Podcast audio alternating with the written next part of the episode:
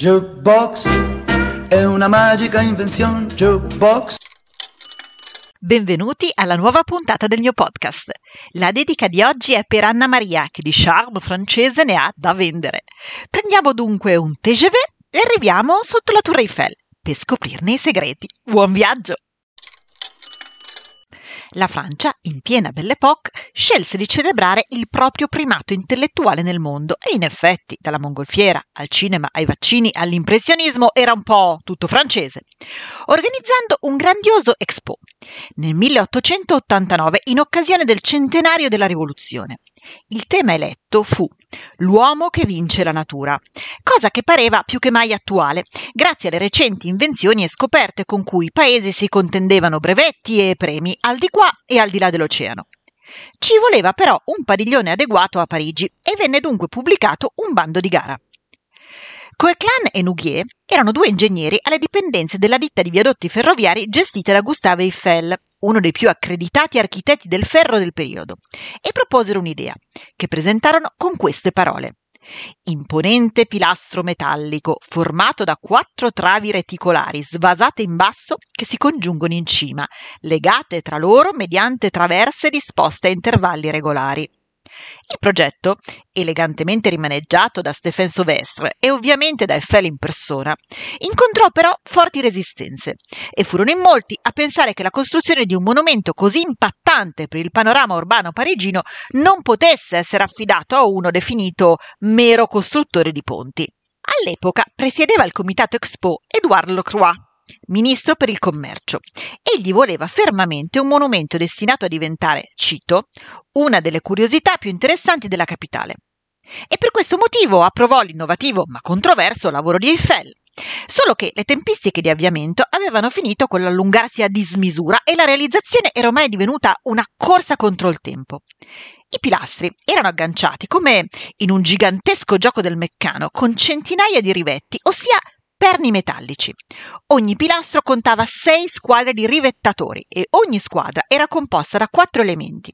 Uno in fucina, per plasmare ogni pezzo su misura, due per inserire i rivetti nei fori e uno per ribatterli poi.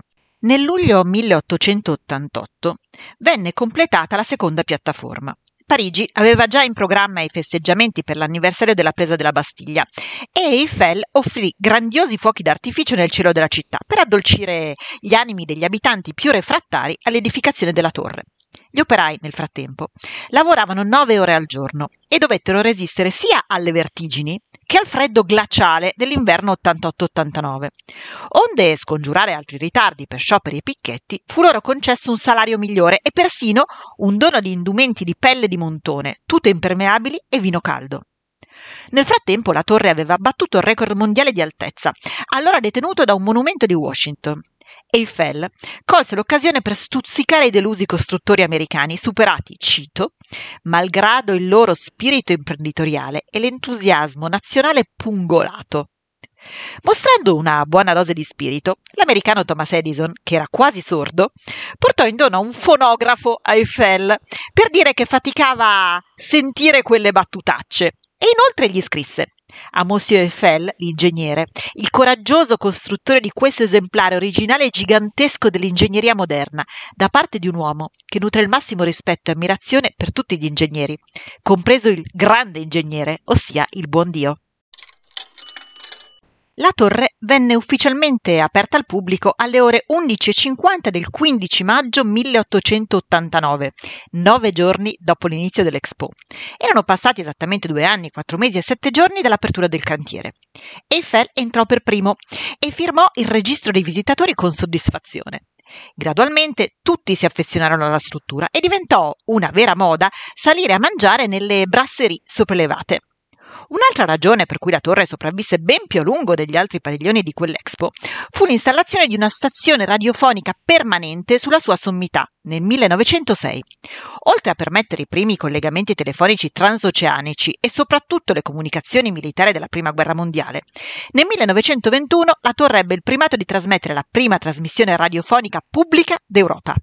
La Tour Eiffel divenne rapidamente amatissima meta turistica di Parigi Il primo piano ha 57,63 metri dal livello del suolo ed esteso per 4.250 metri quadrati, è in grado di accogliere 3.000 visitatori alla volta, offrendo anche un cinema a 8 schermi con video didattici e storici. Nei punti più panoramici sono presenti vari pannelli informativi, così da consentire ai visitatori di localizzare dall'alto più agevolmente i vari altri monumenti della città. Questa piattaforma, oltre a sfruttare una facciata in vetro a doppia curvatura, presenta anche un pavimento in cristallo trasparente, con il quale i visitatori sperimentano la sensazione di camminare sul vuoto.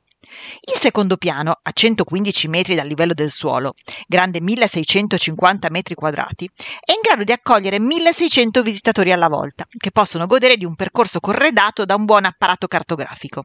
Il terzo piano, ubicato a 276 metri dal suolo, è raggiungibile solo attraverso l'ascensore, per il semplice motivo che le scale sono vietate ai visitatori. E al di sopra, nella punta della torre, si dice siano collocati dei locali segreti, ma forse è solo una leggenda. L'elegante sagoma della Torre Eiffel non è stata determinata solo da ragioni estetiche, bensì da complessi calcoli di fisica. Il suo profilo sinuoso e dinamico converte le sollecitazioni di flessione e taglio in sollecitazioni di compressione alla base, scaricando così a terra sia il proprio peso, sia soprattutto le spinte delle forti raffiche di vento che sferzano i cieli del nord Europa. Geniale fu l'adozione della struttura reticolare. Il vento, infatti, la attraversa e non ha a disposizione molto spazio per esercitare la sua pressione. Il metallo a rete, poi, ha un sufficiente spazio per espandersi nei caldi mesi estivi, quando, pensate, sono state registrate variazioni dai 4 fino a ben 18 cm dalla misura dello spessore in inverno. In ringraziamento degli studi imprescindibili per l'ingegneria, Eiffel fece incidere i nomi di 72 fisici illustri lungo il fregio che corre al di sotto della piattaforma più ampia.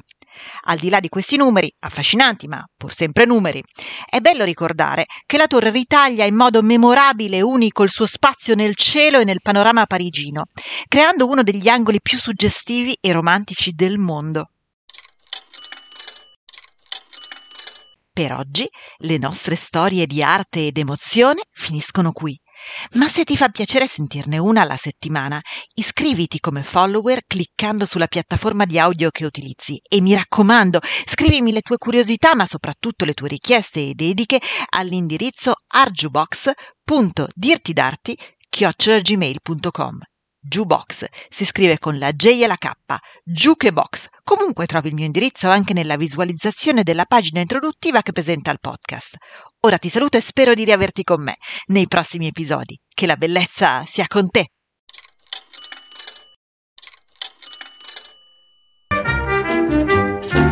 Jukebox è una magica invenzione. Jukebox